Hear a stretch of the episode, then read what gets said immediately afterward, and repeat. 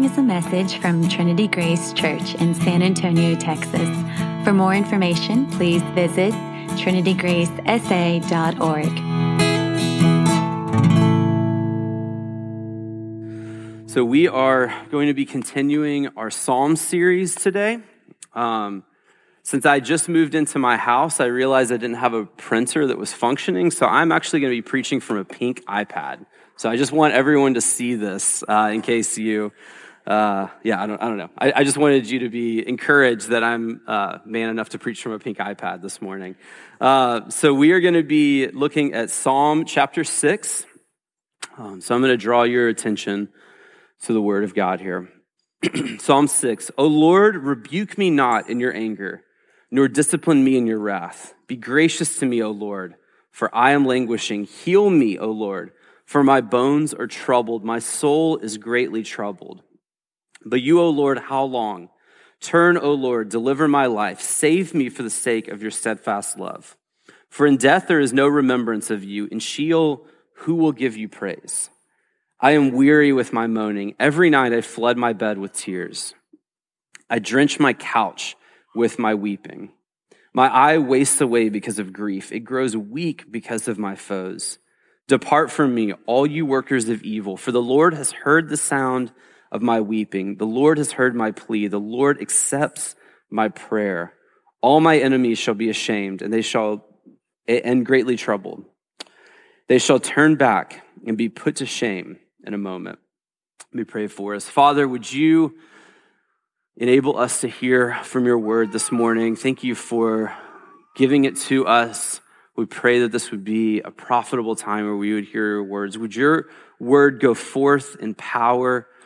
Would my words fall to the ground? Would we hear from you this morning? It's in Jesus' name we pray. Amen. So, we are continuing the series in the Psalms uh, this summer. Um, and really, this is such a, such, a helpful time for us to consider these things, uh, for us to have expressions for how we feel that are godly. Um, I'm not sure about you, but I grew up in a time where I was told that emotions were, were not super helpful uh, in a place where that was the case, uh, and in a family where uh, I, I, was told to, to kind of like bottle everything up and then to let it come out at other times. And this really is a song for this year, for 2020. Um, it is insane how things have changed. This is a global pandemic that we are in the middle of, and it's resurfaced with a vengeance this week, as you guys know. Um, in Texas, uh, well, in, in San Antonio yesterday, we got a text message that said in bold letters, well, in, in uppercase, stay home. I'm not sure how many of you were fearful when you got that, but I definitely was. Um, and if you went outside at all yesterday and spent any time, you probably were like me and you had a ton of dust come into your throat because of the Saharan dust cloud that decided to come over our city yesterday. I went on a hike at the um, Friedrich Wilderness Park and came back and I had dust like all over my face, around my eyes, inside my throat. Uh, so it has been a crazy time. This is a crazy time for us to move as well, for us to come here, particularly whenever I look out and I kind of recognize your faces, but I can't see the lower half of your faces. Uh, and I'm sure there are many of you joining us right now who I can't even see your faces. And so we might think of remembering this time as a really anxious time, as a really frustrating time, because things aren't working the way we want to. What I want us to consider is that this is a time where we can grieve this is actually a really good year, and we're only halfway through it, believe it or not. But it, it may be a really good year for us to grieve things well. Um, this is not something that is familiar for many of us. We don't like sadness, we don't like grief. Um, but it is actually something that the Lord gave to us as people who have fallen from our created uh, intent. Counselor John Cox uses this great uh, illustration when he talks about the fall of man. He says, When sin entered the world, and this is in Genesis 3, when sin enters the world, there is this great breaking of the intended beautiful purpose of God's world. Things were broken, things were shattered. It was not the way that things were supposed to be. And so there was, there, there was this remembrance of how things were. And so Cox says this, and it's printed at the beginning of your bulletin. God provided humanity with the gift of sadness because it's the only thing that could adequately deal with the brokenness of this world. It's the only thing that could deal with the brokenness of this world. So grief and the experience of mourning is really necessary for us to deal with. It's necessary for us to have. And so many times as I recount my own life, I excuse or replace the feelings of sadness for something else. I think sadness should be temporary. I say to myself, I shouldn't be sad for too long. We lived in Orlando, Florida for six years. We have Disney so close. We had neighbors who would freely take us to Disney. We had the beach nearby. It was warm. And, and there was kind of this saying or kind of this feeling among a lot of people there is you shouldn't be sad because things are really good here.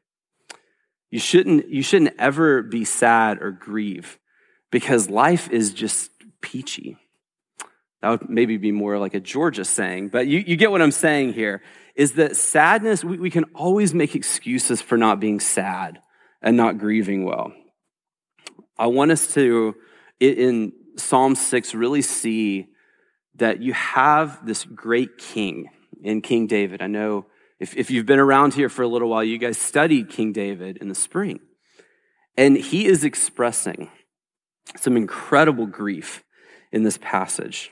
So sadness is looking around the corner, and we ought to actually lean into it and be sad ourselves. So we have three points here an experience of grief, our example of grief, and our expiration for grief. So, first, an experience of grief. Again, sadness is a typical part of our world. It is necessary, as John Cox had told us. And Psalm 6 gives us some good bones to the flesh of sadness. Now, Psalm 6 is an individual lament.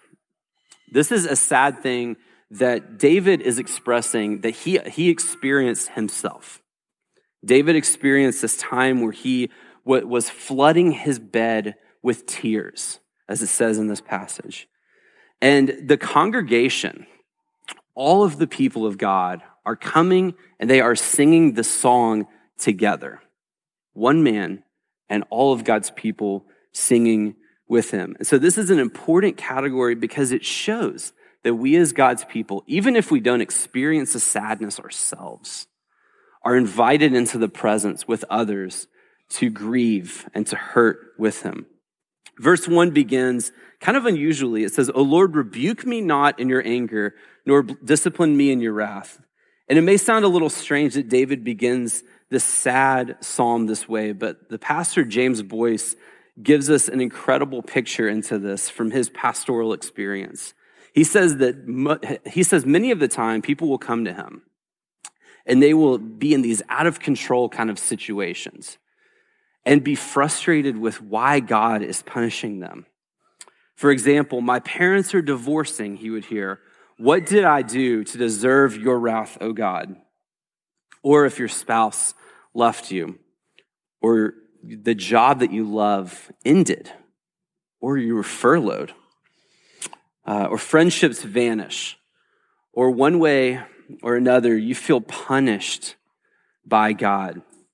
It's his way of expressing sadness to an extent. And so I'm not sure if you've experienced this, but Christians can often be difficult people to express sadness with.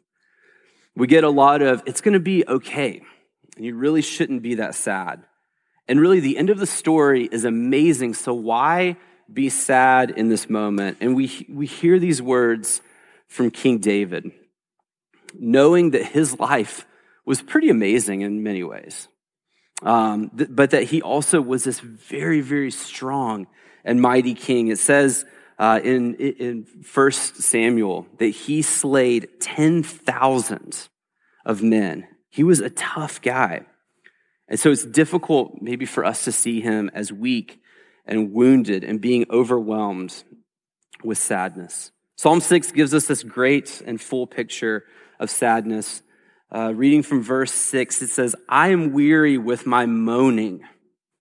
That's not really a word that you hear when we think of a tough guy, a tough woman, even anyone. I'm weary with my moaning. Every night I flood my bed with tears. I drench my couch with my weeping. My eye wastes away because of foes. It grows weak because of my foes. David's sadness is overwhelming. His sadness lingers beyond what he even desires for it to. His weariness and moaning endures and it continues. Every night, he says, I flood my bed with tears. I drench my couch with weeping. His sadness is a big deal. And I hope that if you are facing sadness right now, or, and, and in the psalm, he's probably recalling, recounting a sad event in his life, a sad time, that you can look back on those things and you can see the legitimacy of your own sadness and your own grief. And friends, even as I said that sometimes Christians can often be difficult people to walk through sadness with, we as the church can be an enormous gift to one another. Believers in Jesus and the God who is there can hear our stories, can hear the stories of the, the mourners, the moaners, the groaners, and we can sit with one another with the hope that we have in this God who we know is present with us David is giving us an incredible experience of what it is like uh, to, to face these things. He is near to us, and our experience of sadness really matters. Um, if you have kids, you've probably heard of the movie Inside Out. It's excellent, by the way. Even if you are beyond having kids, uh, you should watch it at some point. It's a story all about emotions. And in Inside Out, the primary character's name is Joy. And at the beginning of the movie, Riley is the little girl who's the main character. And she is living this amazing life. She is from Minnesota. She is a hockey star. She is totally happy and totally content. But soon we find out that there are other emotions that are part of her life, that are inside of her. And although joy seems to be the only thing that she needs to express, there are circumstances that, that lead to her needing to express other emotions. And so this picture of sadness in this film is like the, the, the thing that you don't ever want to deal with. You don't ever want to have uh, this feeling of sadness. In, in fact, sadness is talking to joy, and she says this. She says, Remember the funny story about the dog dying? You know, because that's not funny at all. Like those are the, those are the saddest. Those are like the weeping while you're in the movie theater kind of movies that we we don't want to to be a part of. So joy appears as the only emotion necessary for Riley until her family relocates from this pristine place in Minneapolis or in Minnesota to San Francisco. And all of Riley's friends are gone. And life is different. And hockey isn't there. This idea of Riley being joyful just seems to be contrived. Life is really hard. And there's this amazing line in, in where Riley is speaking to her mom and she says, I know you don't want me to, but I miss home. I miss Minnesota. You need me to be happy, but I want my old friends and my hockey team. I want to go home. Please don't be mad.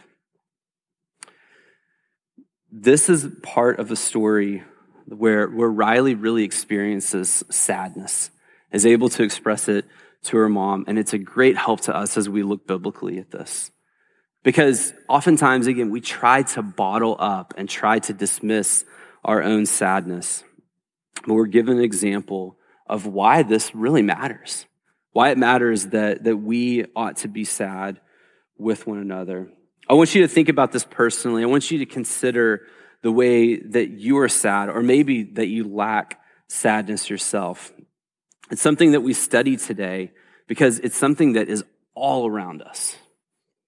The experience of sadness is all around us. People who are locked up, uh, people who are experiencing their, their mother or their father or grandfather or grandmother uh, being sick because of the coronavirus and having to watch them through a window. And in this, we as God's people can weep with one another we can grieve with one another with hope. It says so in, in Romans chapter 14. Rejoice with those who rejoice and weep with those who weep. We have the ability to have the entire range of emotions with one another, to experience joy, to experience weeping. We must take hold of that and recognize that it is a good thing. It's something that we, we need to do because the world is both beautiful and broken. That's not the way it is supposed to be. And for us in this time right now in 2020, we're feeling that. We're recognizing it. We need to lean into the experience of God's people struggling, our own hearts struggling. Second, I want us to talk about the example of grief. The example of grief. I want us to flip uh, up to uh, John chapter 11, uh, and we're going to see Jesus experiencing grief. We read it earlier, um, and there's only one verse that we're going to look at. John chapter 11, verse 35. It is the shortest verse in the entire Bible. Before, before we look at that, Jesus is a Jewish man. He was a Jewish man who would have sung these psalms continually. And so there is this experience of sadness and grief that was part of his culture that he understood. He understood corporate sadness and grieving together for one person's sadness. John chapter 11, we had it read here earlier, is this passage where Jesus recognizes that, well, he, he comes to uh, grieve with Lazarus' family as Lazarus has died. He has been dead for three days. And of course, what, what many of us remember is that he raised him from the dead. And that happens a little bit later. But as he enters into the presence of seeing Lazarus in this tomb, of seeing the mourners around him, of seeing his friend dead, we get these words Jesus wept. And I think we can easily zoom through that. And, and again, go forward to the fact that he raised Lazarus from the dead. But remember this, friends, that soon after, Jesus went to the cross himself. Jesus was denied by Peter. Jesus died and was raised again. Jesus wept because he saw the, the, the, the, sadness all around him. I love what scholar Frederick Dale Bruner says that these words ought to be, that Jesus wept ought to be translated in our modern time Jesus ugly cried, or Jesus bawled his eyes out. Jesus is doing something similar to what we see with King David. He is overcome with sadness. And we see it in, in, in, the following verses. So the Jews said, See how he loved him. But some of them said, Could not he who opened the eyes of a blind man also kept this man from dying? There is this picture of a man who loves his people. Again, Jesus ugly cried or Jesus bawled his eyes out. Bruner continues for the naysayers. He says, Jesus isn't acting as though he is human. He is human, like you and I. Jesus is our example for dealing with grief, for grieving with one another. He is like the psalmist who sees this terrible condition and cannot contain his tears and just floods his life with weeping. I want us to dig, sorry, Jesus is our example um, when we grieve, that it may look ugly at times. It may even look ugly to other people. Jesus is our example. And we're encouraged to face the awkward realities of sadness, one of the things that we repeat over and over and over in RUF is that it's okay to not be okay. Uh, it, it's something that I, I, saw pop up yesterday, uh, and, and, it's a phrase that's being used, you know, for pop psychology and whatnot. Uh, that it's okay for you not to be okay, but often that's where that hope ends. Is that it's okay to experience sadness yourself. But friends, we as God's people have this amazing ability to experience sadness, but also have great hope because we know the one whose example we follow. And his example was, was one that went forward. He went forward and he died on our behalf to give us redemption in this world. there, there's a um, American adage you could say that there's always something good to find in something that's bad. There's a silver lining, right? Find the silver lining in in bad things. Make it positive. I'm not sure how many of you watched, but there's this documentary called The Last Dance that was on ESPN that featured the 1998, 97 98 uh, Chicago Bulls team. And it's this 10 part documentary that really is focused on Michael Jordan himself. Um, Michael Jordan, one of the greatest, um, some would say the greatest basketball player of all time. Uh, and he's such an interesting guy. And in 1993, a month after his third straight NBA championship, Jordan's father was murdered. It was an awful deal. Um, murdered on like in his car as well. It, it was it was terrible. It was an awful death, and really the country kind of mourned and came around uh, Michael Jordan. But for his family and for the nation, Jordan actually felt like he needed to be strong, um, to be strong in the midst of the sadness that was experienced around him. One could walk away um, and understanding that there's really there's really no need to be sad, to look at his example, to look at Michael Jordan, or to recall from a league of their own that there's no crying in baseball. There's no need to be sad when things don't go our way. But friends, we have a better example than that. We have a better example than one who just puts on a face. If you continued with that documentary, you found out that Michael Jordan actually had many people around him that came around, that came beside him, who he would call at two o'clock in the morning to confess his grief and his sadness, to help walk with him.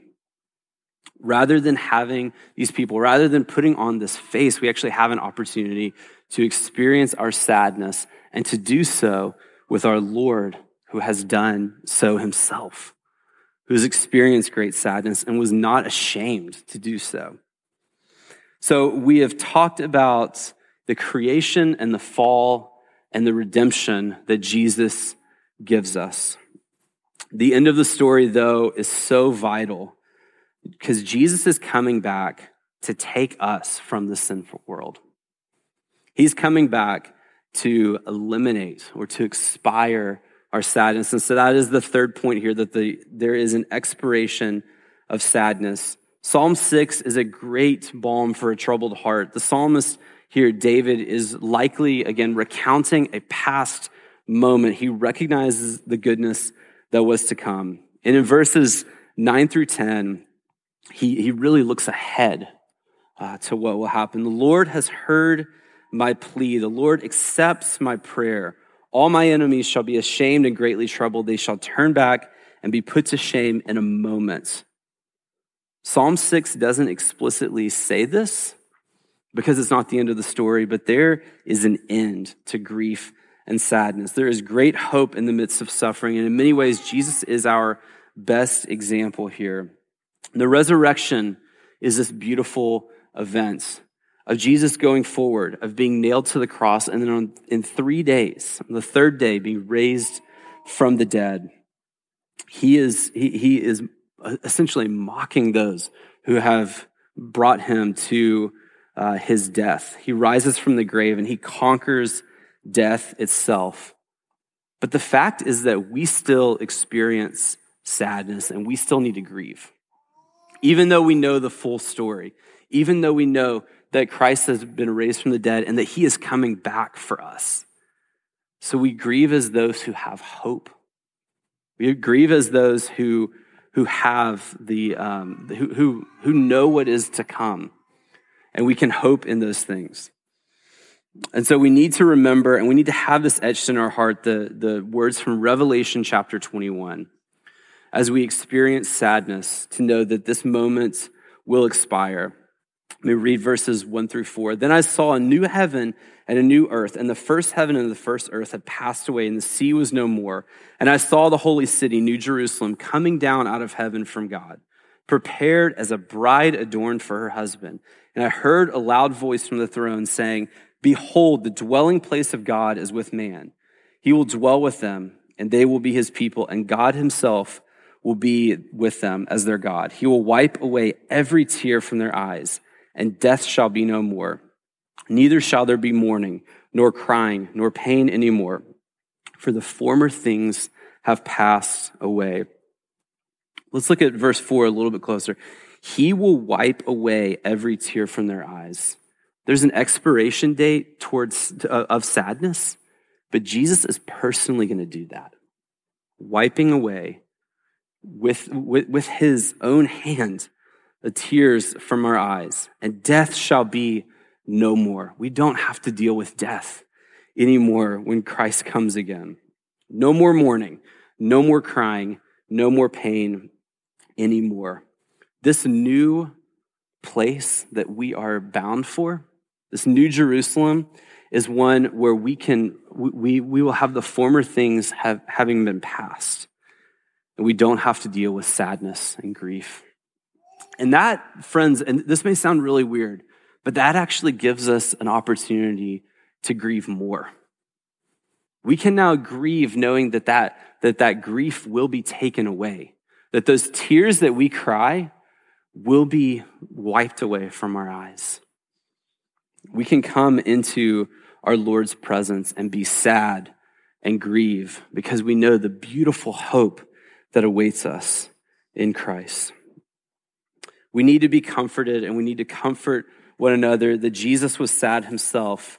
We need to see and hear that the story is not over, that Jesus ultimately will expire this sadness himself. I hope this is hopeful for you today uh, as we come into his presence. Let me pray for us. Father in heaven, thank you for giving us your son. Thank you for allowing him to be such a beautiful example for us of what it is to grieve. We pray that you would uh, encourage us now as we go into the Lord's Supper, as we um, as, as, we are together. Um, we pray, Father, that that these words would be helpful for our hearts, uh, even now. I pray this in Jesus' name. Amen.